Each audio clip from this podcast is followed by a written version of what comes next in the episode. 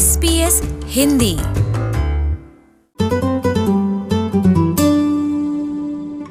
Bharat की नरेंद्र मोदी सरकार द्वारा जम्मू और कश्मीर को विशेष दर्जा देने वाले आर्टिकल 370 को समाप्त करने के बाद से दुनिया भर में अलग अलग प्रतिक्रियाएँ हुई, जिनमें बहुत सी सकारात्मक रही और कुछ नकारात्मक भी। इसी को देखते हुए मेलबर्न के भारतीय ऑस्ट्रेलियाई समुदाय के कई संगठनों ने federation of Indian associations of Victoria यानी FIAV के तत्वाधान में एक सेलिब्रेटिंग इंडियन यूनिटी नाम के मार्च का आयोजन गत रविवार को किया। FIAV के अध्यक्ष शरद गुप्ता ने एसबीएस हिंदी को बताया कि उनका मकसद कश्मीर के मुद्दे पर भ्रांतियों को दूर करना है। इसका जो मुख्य उद्देश्य था वो यही था कि जो गवर्नमेंट ऑफ़ इंडिया ने, जो कि उनका एक इंटरनल मैटर है गवर्नमेंट ऑफ़ इंडिया का, उन्होंने जो आर्टिकल 370 हटाया, जो कि एक टेम्परेरी और ट्रांजिशन था, जो कि 1949 में लगाया गया था, और करीब बहत्तर साल से वो लगा हुआ था, उसको हटाने के बाद कश्मीर और इंडिया एक तरीके से यूनाइट हो गए, और एक कंट्री में एक ही कॉन्स्टिट्यूशन हो, इसकी वजह से जो कश्मीरी कॉन्स्टिट्यूशन है, वो अब हट गया है और उसकी वजह से सेंट्रल गवर्नमेंट ने कश्मीर, जम्मू और लद्दाख, इन तीनों को यूनियन टेरिटरी बनाया है, जिसकी वजह से जो भी गवर्नमेंट ऑफ़ इंडिया अपने फैसले लेगा, उसका लाभ सभी यूनियन टेरिटरी को पर्टिकुलरली कश्मीर को पहुँचे। शरद गुप्ता बताते हैं कि इस मार्च में कश्मीरी पंडित्स कल्चरल एसोसिएशन सहित भारत के अलग अलग हिस्सों की संस्थाओं ने भाग लिया। इनमें Rajasthani Kutumb, association of Haryanvi in Australia, Indian Tamil association of Victoria, Maratha Mandal और उत्तराखंड एसोसिएशन ऑफ़ ऑस्ट्रेलिया प्रमुख रहे। कश्मीरी पंडित्स कल्चरल एसोसिएशन की अध्यक्ष इंदु कौल कहती हैं कि उनके संगठन के मार्च में शामिल होने के दो प्रमुख कारण रहे।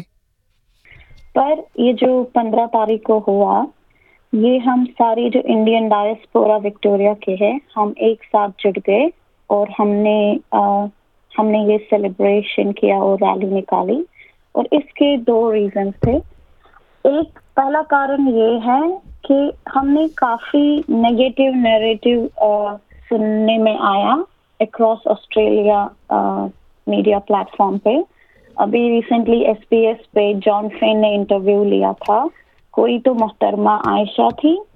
हमें नहीं पता उसकी आइडेंटिटी ना ही उन्होंने आइडेंटिटी रिवील की थी।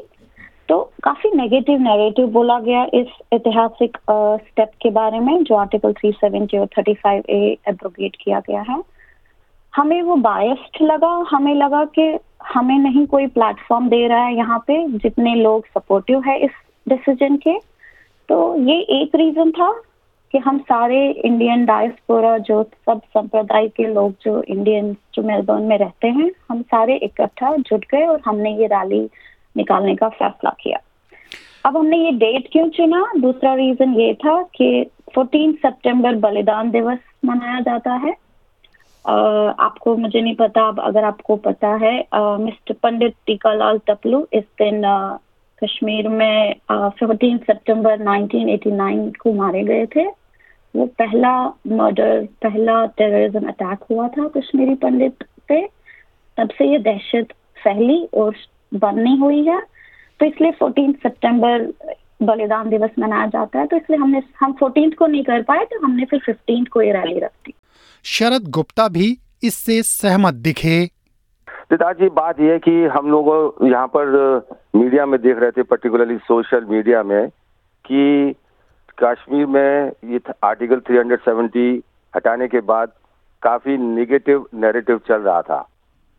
तो लोग बात कर रहे थे कि वहाँ पर जेनोसाइड हो रहा है, वहाँ पर कम्युनिकेशन नहीं है, लेकिन ऐसा कुछ नहीं था। इसकी वजह से हम लोगों ने सोचा कि हम लोगों को अपने फैक्ट्स बताते हैं कि आर्टिकल 370 हटने के बाद वहाँ पर क्या लाभ हुआ है और कितने लाभ अभी भविष्य में भी पहुँचेंगे।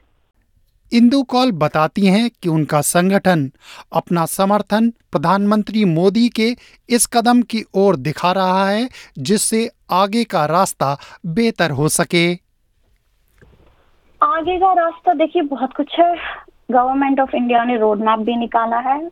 हम बहुत होपफुल है कि uh, सब ठीक हो जाएगा। और मैं एक कश्मीरी पंडित हूँ, ज़ाहिर सी बात है, कश्मीरी पंडितों के लिए आगे का क्या स्टेप है? जो लोग जाना चाहते हैं, उनके लिए क्या रोड मैप है? मुझे लगता है वो बताना चाहिए लोगों, इन लोगों को। और अभी आगे डेवलपमेंट क्या क्या है? कौन कौन सी इन्वेस्टमेंट होगी? कैसे एम्प्लॉयमेंट बढ़ेगी? क्या एजुकेशन यू नो पॉलिसीज़ किए जाएँगे? मुझे लगता है आगे ये सारे डेवलपमेंट जो प्लेटफॉर्म्स है, ये बिल्ड होंगे। और यही आगे का रास्ता है।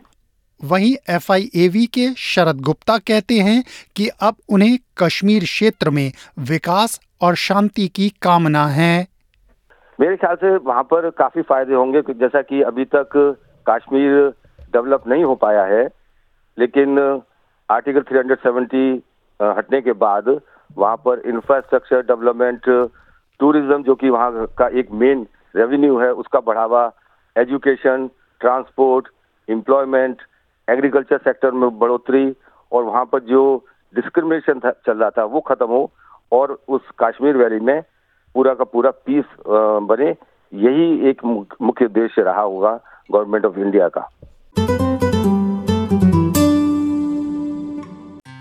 S P S dot com dot A U slash Hindi पर जाए और ऐसे अंश का आपकी भाषा में आनंद उठाए।